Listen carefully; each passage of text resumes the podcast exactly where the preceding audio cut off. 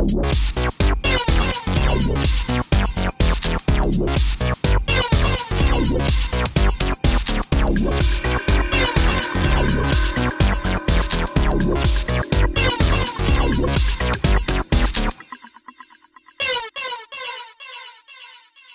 and welcome to the Wide Teams Podcast, the podcast for geographically dispersed teams and remote workers, located on the web at wideteams.com and on Twitter at wideteams. Joining me on the show today, I have a group of people from PhishMe, that's P-H-I-S-H Fish, and uh, let's just uh, get started with some introductions. Uh, Stephen Ball. Uh, hello. I'm Stephen Ball. I'm a programmer from Durham, North Carolina. I've been programming on the web for almost 10 years and programming in Rails full time for about two years now. And we have Eileen Carpenter. Hi, I'm a programmer from uh, New York. Uh, I've been working with Rails for a little over a year now, about a year and a half. Working with PhishMe for three months. John Druse. Hi, I'm John. I'm from Orange County, California and I've been programming Rails for about six years almost. And that's actually Rails is my first and only programming experience, so yeah, it's cool. been fun. Oh, I'm jealous. And last but not not least, Sean, uh, what was your last name? Ambrose, Sean Ambrose here uh, from Colorado, and I've been doing web development for about 10 years and Ruby on Rails for just a couple.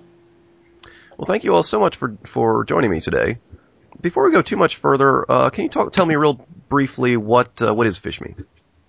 Uh, I'll take that one. Uh, PhishMe is a solution, uh, software solution to help uh, companies test and educate and train their employees for to recognize and avoid spear phishing emails. Uh, does this by giving tools to the company that allows them to construct actual spear phishing emails on our web interface that they can then send to employees or groups of employees within the company, and then it tracks metrics on failure rates, uh, time spent on education. It also provides tools for constructing those education pages and helping companies track metrics on whether their education is effective or not. And do the four of you uh, represent uh, all of PhishMe, part of PhishMe, a little bit? A little bit, actually. We are four out of five of the dev team, and I think the company has 21 people now. Okay. John, do you know? I think it's 22. 22. Yeah, so the uh, company's actually been around since 2006, and there's a full, uh, you know, sales, marketing, management, dev.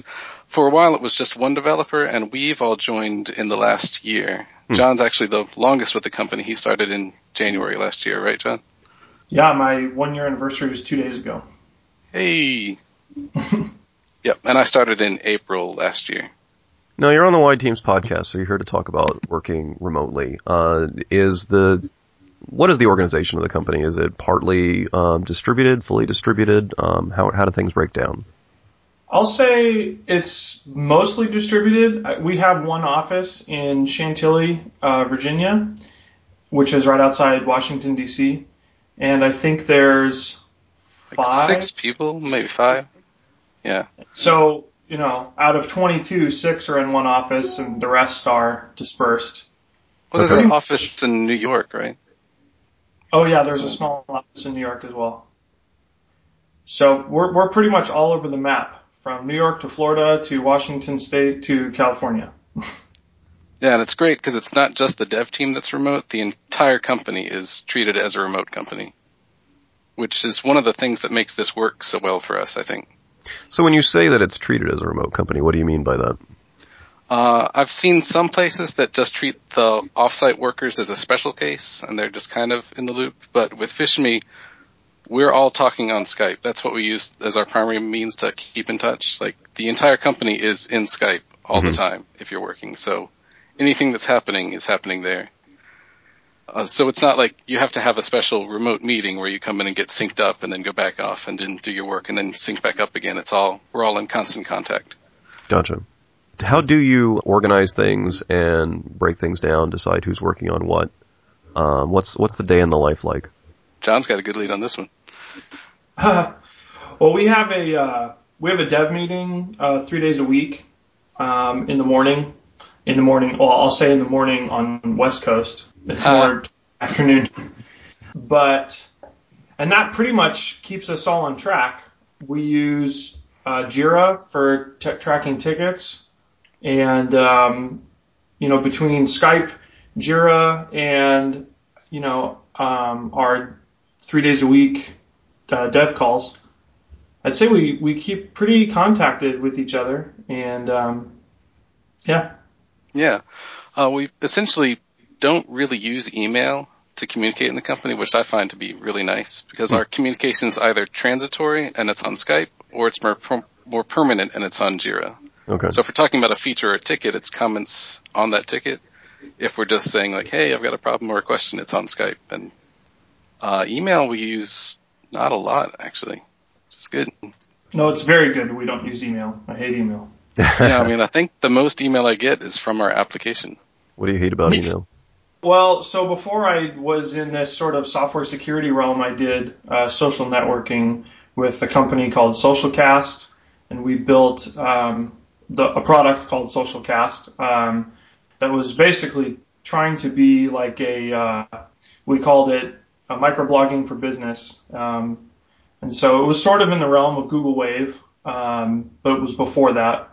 So I've hated email for a long time. I think it's I think it's uh, you're just throwing things out into the ether, and um, there's no there's no way to know when they're reading it, if they're reading it, and um, you know it's always better to to chat with someone or to actually talk to them on the phone.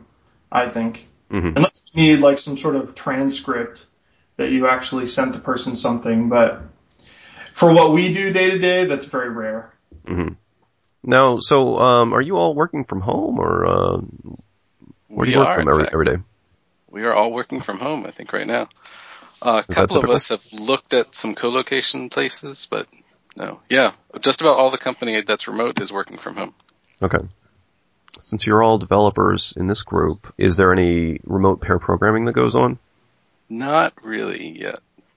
It's something that we've talked about, and uh, we've done a couple experiments with different softwares to see if it works well, but we haven't actually tackled anything pairing. Okay. It's something I would like to see more of. Like pairing, I found to be really helpful at the last place I worked. So Mhm. it's something that we'll probably look at introducing, especially now that we've grown so much. I mean, we've added four programmers in a year, so we're still fleshing out those aspects. Right. I was just curious. It's uh, not something I'd say is widespread in remote groups yet, but uh, I've been- I have been talking to more and more, more and more people that are at least trying it out. Um, Mhm. So it's it's interesting that it's catching on. Was this growth in a you know distributed way? Was this a in, intentional goal that was set by the company, or did it just sort of happen? Um, what's the history there? John, do you know the history? Because Yeah, um, so you know, like like Steven said in the beginning, um, the the other person who's not um, on the call today, our director of engineering, his name is Doug, and um, he's he was the only developer at the company for three years, and um, you know, last I think it was like last uh, fall they decided to look for another uh, senior developer, um, and ended up thankfully hiring me. Um, and it, it was very quickly. I mean, we, we immediately started looking for more people. So I think it was, it was kind of like, there was definitely a transition about a year ago, you know, where we said, okay, well, we've got a good base. Now we need to, you know, uh, move a little bit faster. And, um, you know, adding, adding four people, you know, onto a single person, uh, development team in a year's time is, is quite a jump Yeah. It's actually been really easy. I think um, whatever we're doing as far as uh, hiring process, I think we're doing it right. What are you we- doing? we have we try to have a lot of conversation with people. Uh, we try to meet them if possible. So yeah, I mean, maybe uh, Sean or Eileen can talk about their hiring experience. Yeah, I had to do with the um, the code sample that I think you put together, Stephen. yes, sir. That, that was part of my hiring process. My hiring process is like ridiculously fast. I felt like. Um, just in, in terms of like my other experiences in getting hired places, takes forever, like takes like you know a while to get a response. Like I had, uh, so we had a phone call where we talked about the company and then about code and then I got asked a lot of technical questions. Then I did a code test and then I uh, flew out to Rocky Mountain Ruby conference to meet everybody there because it just so happened that I had taken the day off from my other job. mm-hmm. And they were all going out there and uh, it really worked out. And then I got hired. So it was a lot of steps, but uh, really fast steps. Mm-hmm. Right. We don't mess around. Has it been uh, difficult in any way gelling as a team despite being in different places? That was actually one of our concerns when we were growing out the dev team so quickly. Like the whole company has been growing, but the dev team specifically, I mean, going from one to five. Yeah. It's, it's fast. Um, but we were just careful with our interviewing and made sure that we found people that we connected with right away. And, um, I think that's one of the things we looked at the most was whether or not, uh, it seemed like the team would come together more than like code and, and experience of course that's important too, but we really wanted to be sure that not having the the in-person contact that we needed to, you know, like and connect with the people right away. So I think just looking for that and focusing on that helped us really gel. I think. Mm-hmm. Uh, what do you think, uh, Sean and Eileen coming on as the later? I I think it's been great, but I think I think that the meeting in person is really important because you can't get like a real sense of what someone is like necessarily, just like through an email or like talking, mm-hmm. you know, because I, I talk very different in text than I do in like real life. I, I think I feel like I come off more like robotic in in in like Skype and stuff. So I think meeting people is really important, and that like how we get along is more important than like than being top Ruby programmer, you know, 16 years of experience kind of. right, exactly. Uh, that actually brings up a good point. Uh, we do try to get together as a group in person at least, what is it, quarterly, John? Frequently throughout the year, and typically at a Ruby conference is what we like to schedule. Uh, so this, uh, when Lean came out to interview with us, we were at Rocky Mountain Ruby as a team, all mm-hmm. coming together to go to the conference together and hang out, and treat that really as in-person time. And before that, it was uh, DEF CON, which the company has gone to for the past few years, because it being a security company, it gets a lot from Black Hat and DEF CON sure. and those kinds of exposure events. And we have a company trip coming up in less than a week now. We're going to go down to Jamaica.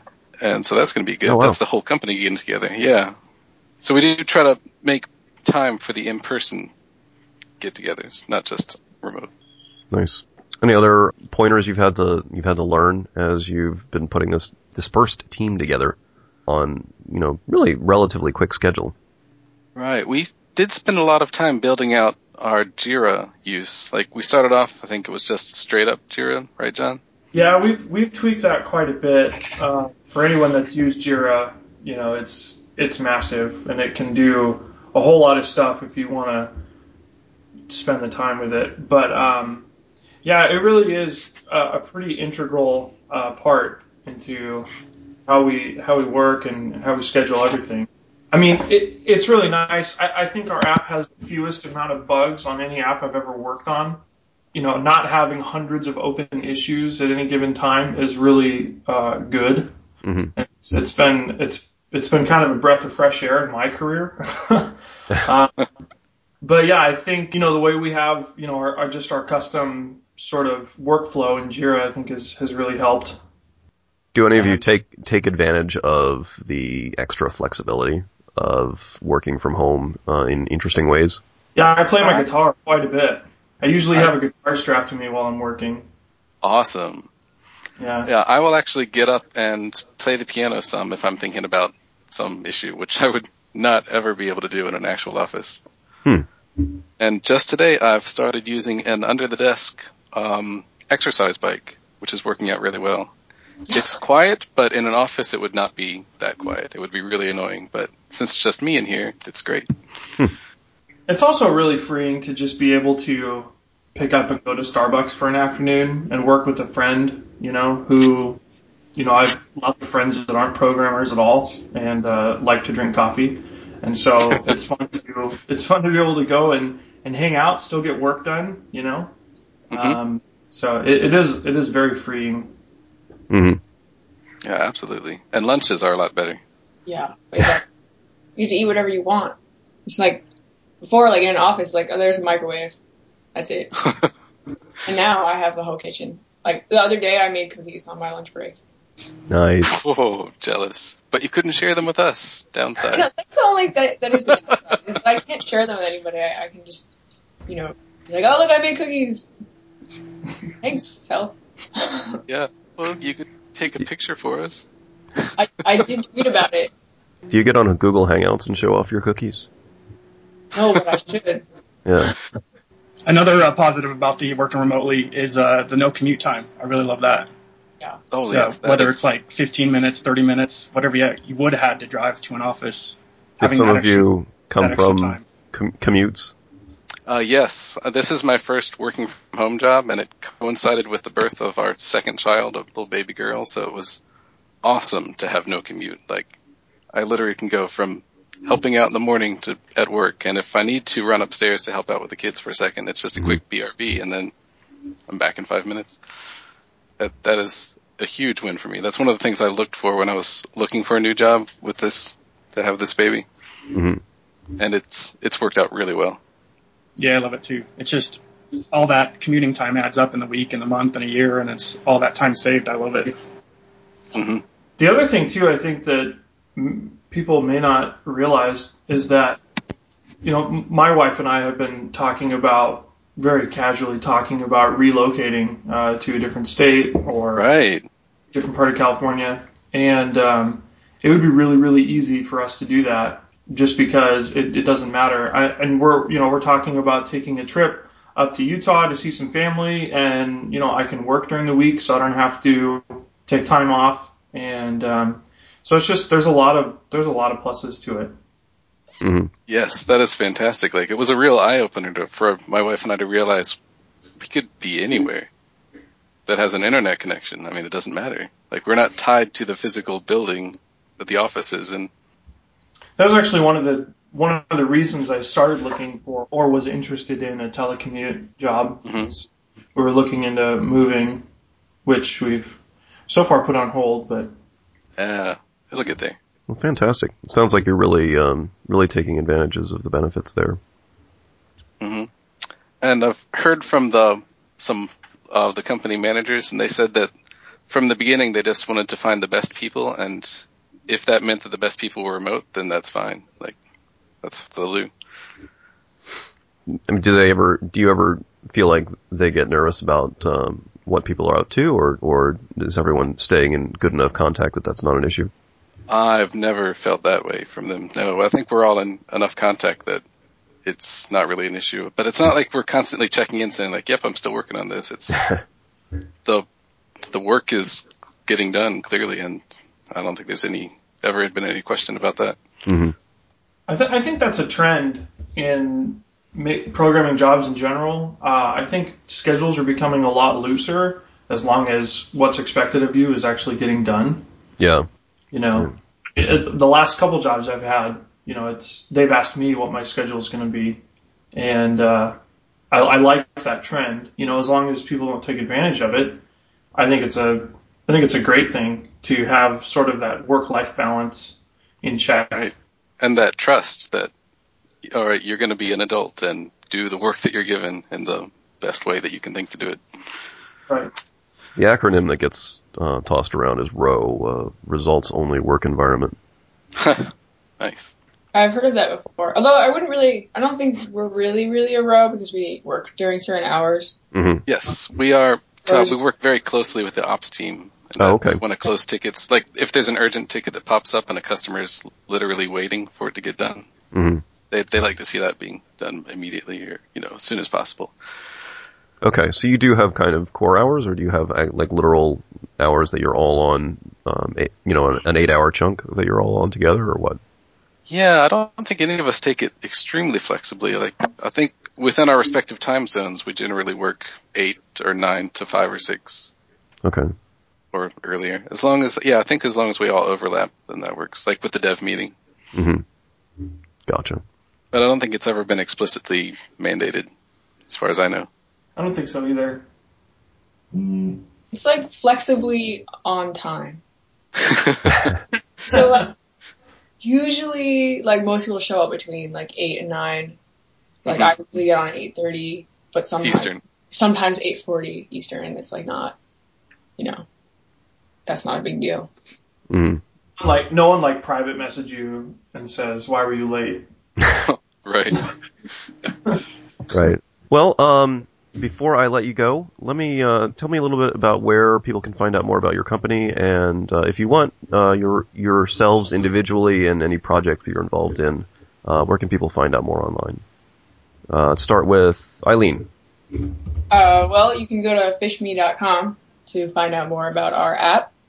Um, I have a little Rails blog that I built from scratch uh, when I was learning Rails. It's uh, at eileenbuildswithrails.com, and um, I have been a little bit bad about writing in it since, no- I, since November, but I do have like four posts that are ready to that will go up soon.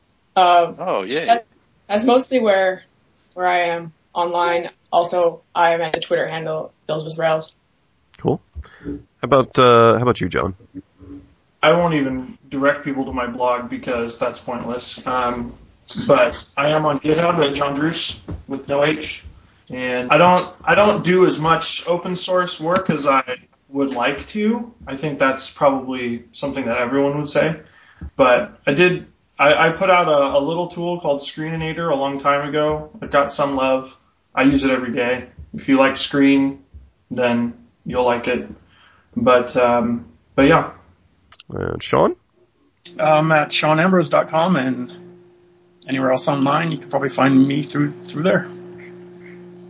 And Steven? I write the Rake Routes blog at rakeroutes.com. Uh, I'm on Twitter as, as Stephen Ball NC, which is uh, PH. I've also got a few other sites, but uh, if you go to those two, you'll find everything. And I'm on GitHub as SDBALL. I have a few small projects, and I've contributed to some other ones. Uh, nothing big right now. All right. Well, a big thank you to all four of you for taking the time to join me today. Yeah, thank you. thank you. Yeah, thank you. And that is our show today. To subscribe to the show if you haven't already, or to check out more interviews with remote workers, go to wideteams.com. You can also find the show in the iTunes Music Store, where rev- reviews are always very welcome. The Wide Teams podcast is distributed under the Creative Commons Attribution Non-Commercial Share Alike 3.0 license. Our music is by Giles Bowkett. Until next week, this is Avdi Grimm, signing off.